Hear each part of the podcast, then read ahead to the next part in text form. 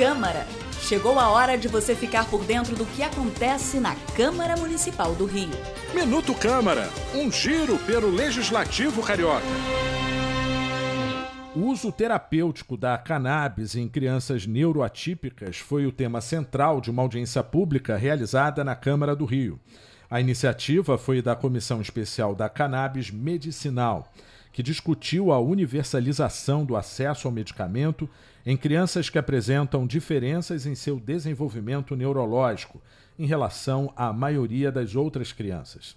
A vereadora Luciana Boatê, que preside a comissão especial, destacou a importância de fornecer o medicamento no SUS, como forma de ampliar seu acesso às famílias dessas crianças, sobretudo as mais carentes. O que a gente acaba eh, tá, tem visto na prática são muitas autorizações judiciais é, e autorizações da Anvisa para importação. O que a gente precisa é, descobrir e efetivar é a produção e a plantação da cannabis no Brasil para fins medicinais, que é o que ainda não é previsto em lei, mas está funcionando na, na, base de autorização judicial e na importação da Anvisa.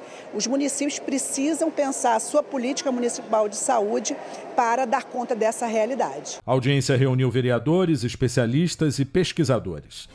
Eu sou Sérgio Costa e este é o Minuto Câmara. Minuto Câmara, um giro pelo Legislativo Carioca.